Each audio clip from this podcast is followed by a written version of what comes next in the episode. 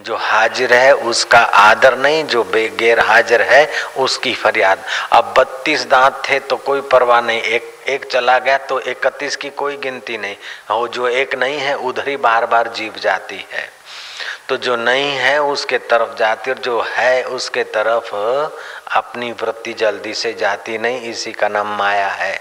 तो अपना पर ब्रह्म परमात्मा, आद सत्य जुगात सत्य है भी सत्य नानक हो से भी सत्य जो पहले था, अब भी है, युगों से था, अब भी है, बाद में रहेगा। ऐसे आत्मदेव के तरफ़ वृत्ति नहीं जाती, लेकिन जो भोग पहले नहीं थे, बाद में नहीं रहेंगे और अभी नहीं के तरफ़ चले जा रहे हैं। देखत नैन चलो जग जाई, का मांगू कछु स्थिर न रहाई। हम लोग उस सतत रहने वाले तत्व को नहीं जानते, इसीलिए न जाने कितने युग बीत गए, कितने जन्म बीत गए। चाहते तो सदा सुखी रहना, लेकिन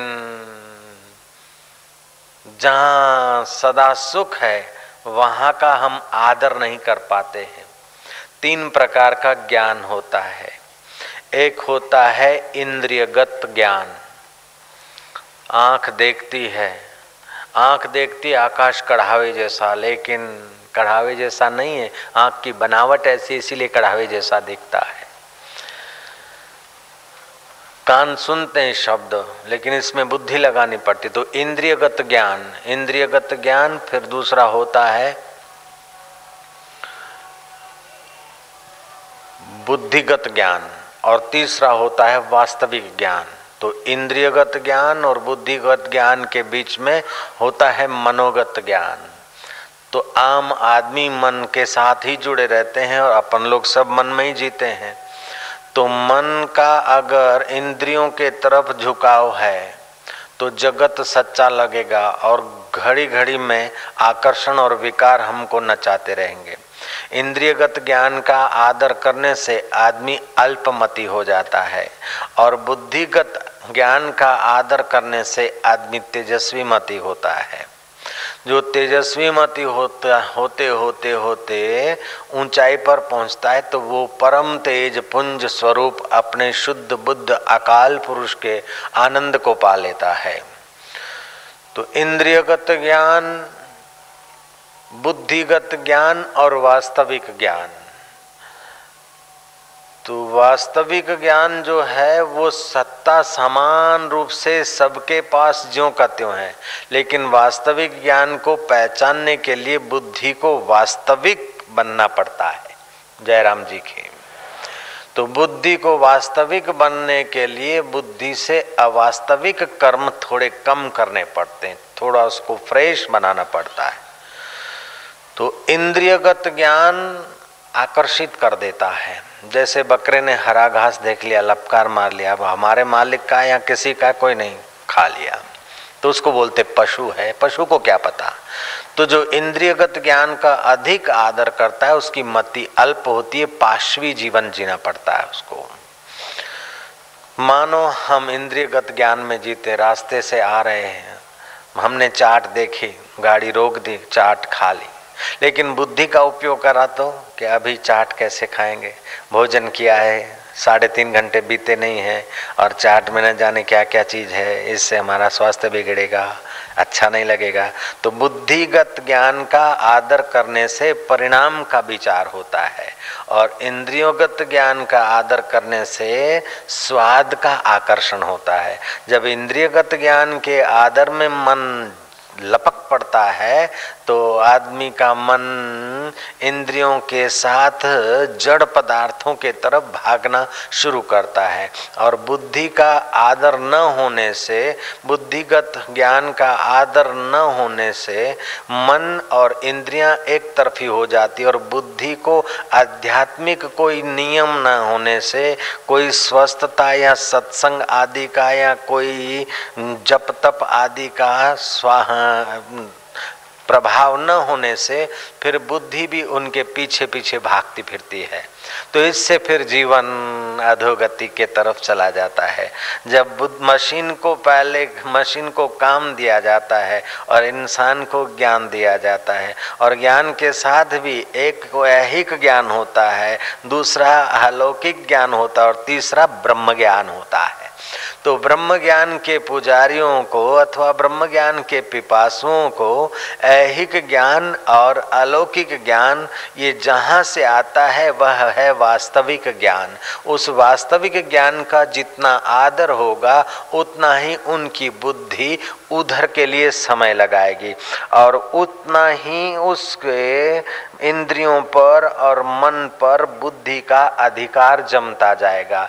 जो जो मन और बुद्धि का अधिकार जमता जाएगा जो जो इंद्रियों पर और मन पर। बुद्धि का अधिकार जमता जाएगा त्यों त्यों बुद्धि रित्य के करीब चली जाएगी।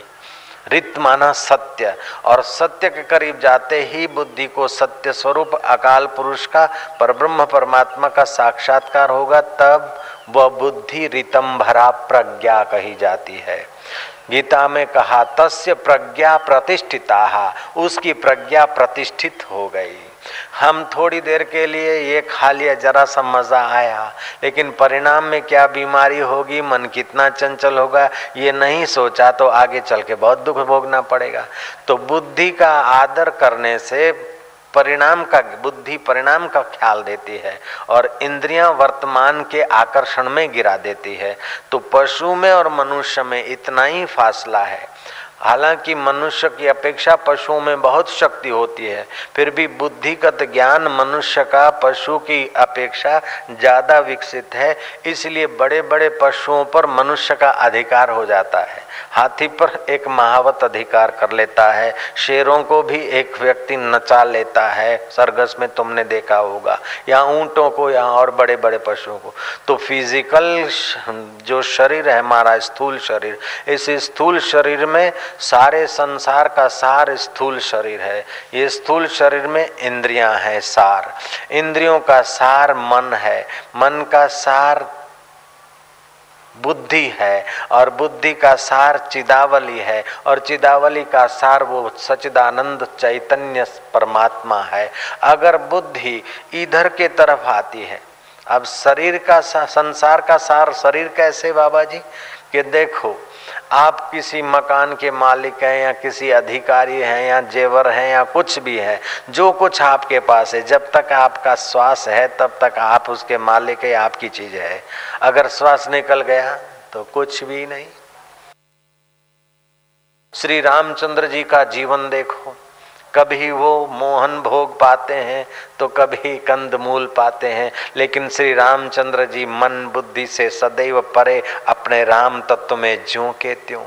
कभी सज्जनों और साधुओं से सम्मानित होते हैं और कभी दुर्जनों से अपमानित होते हैं, फिर भी अंदर करण का वह प्रसाद ज्यों का त्यों। राम जी कभी कुपित होते हैं युद्ध में तो कभी संतुष्ट होते हुए दिखते हैं, लेकिन अंदर से परम संतुष्ट जगह पर हैं। एक तरफ़ तो शहनाइयाँ बज रही है, राज्यभिषेक की तैयारियाँ हो रही है। माँ मंगल मना रही है, सीता जी दान पुण्य कर रही है, कौशल्या जी पूजा कर रही है, दान पुण्य कर रही है, और वहाँ कई कई को मंत्रा ने अड़ंगार लगाने की दे दी।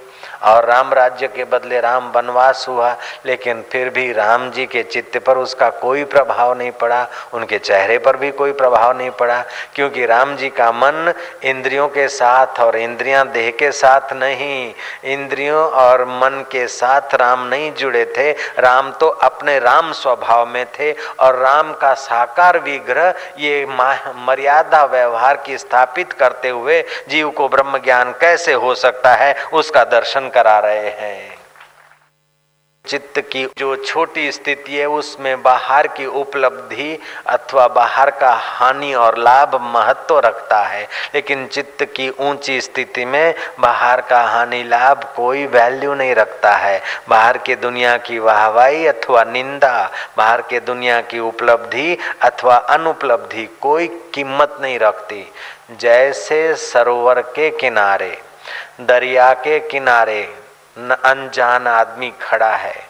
देखता है, एक तरंग उठा, दूसरा उठा, कोई मैला है, कोई बड़ा है, कोई छोटा है, कहीं रेतीला तट है तो कहीं मिट्टीला तट है तो मिट्टी के तट पर तरंगे मैले दिखते हैं, पत्थरों के तट पर तरंग कुछ स्वच्छ दिखते हैं तो ये उछलते, कूदते, शोर मचाते तरंगों की गहराई में शांत उदधि है, ये उस बेचारे को पता ही नहीं।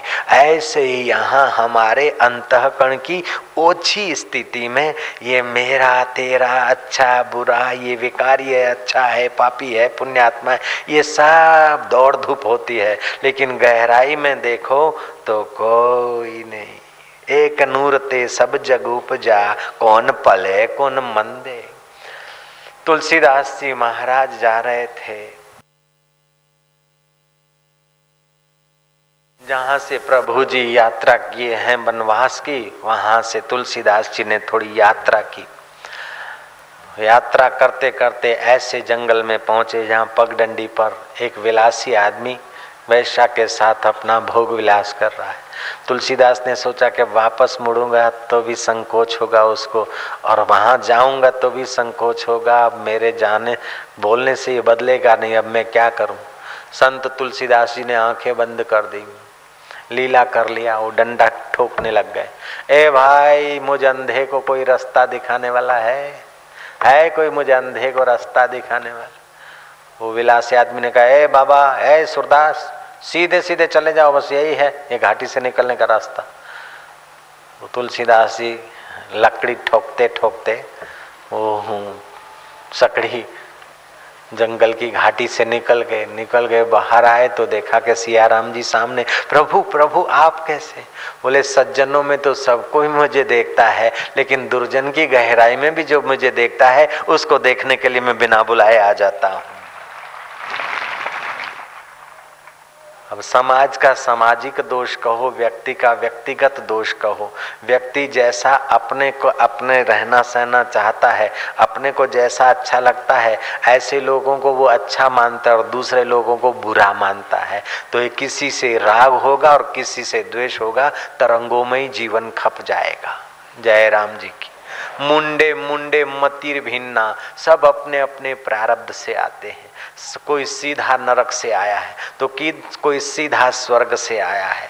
एक ही पिता के चार बच्चे एक जैसे नहीं होते, कोई दुर्योधन जैसा होता है तो कोई अर्जुन जैसा भी होता है। तो हम चाहते हैं कि हमारे बच्चे ऐसे हो। जैसा मेरा स्वभाव हो, ऐसा ही मेरी पत्नी का स्वभाव हो, ऐसा ही मेरे गुरु भाई का स्वभाव हो, ऐसा ही फलाने का हो, ऐसा ही फलाने का हो। अगर ऐसा स्वभाव करने बैठे तो सृष्टि ठप हो जाएगी। आपके हाथ की उंगलियाँ सब एक जैसी नहीं हो सकती तो सब मनुष्य एक जैसे कैसे हो सकते हैं? यही तो ईश्वर की लीला है, इसी में तो आनंद है, इसी में प्रोग्रेस है। कोई केजी वाला है तो कोई चौथी वाला है, कोई एमए वाला है तो कोई पीएचडी वाला है तो कोई श्री गणेश कर रहा है। तो ये संसार रूपी है। पाठशाला है। इसमें सब लोग अपनी अपनी प्रारब्ध से उतार चढ़ाव सहते सहते प्रोग्रेस करने के लिए भेजे जाते हैं। आदमी का आग्रह रहता है कि ये अच्छा नहीं है, वो अच्छा नहीं। अब अच्छा वो नहीं करता और चित्त तू बिगाड़ रहा है। योगी ये सब जानते हैं तो अंदर से योगी संतुष्ट होते और बाहर से ऊपर ऊपर से राम जी का भी रोष भी कर लेते हैं और कभी संतुष्ट भी हो जाते लेकिन गहराई में राम अपने में ही रम रहे हैं और हम लोग विकारों में उलझ जाते हैं। जय राम जी, बोलना पड़ेगा।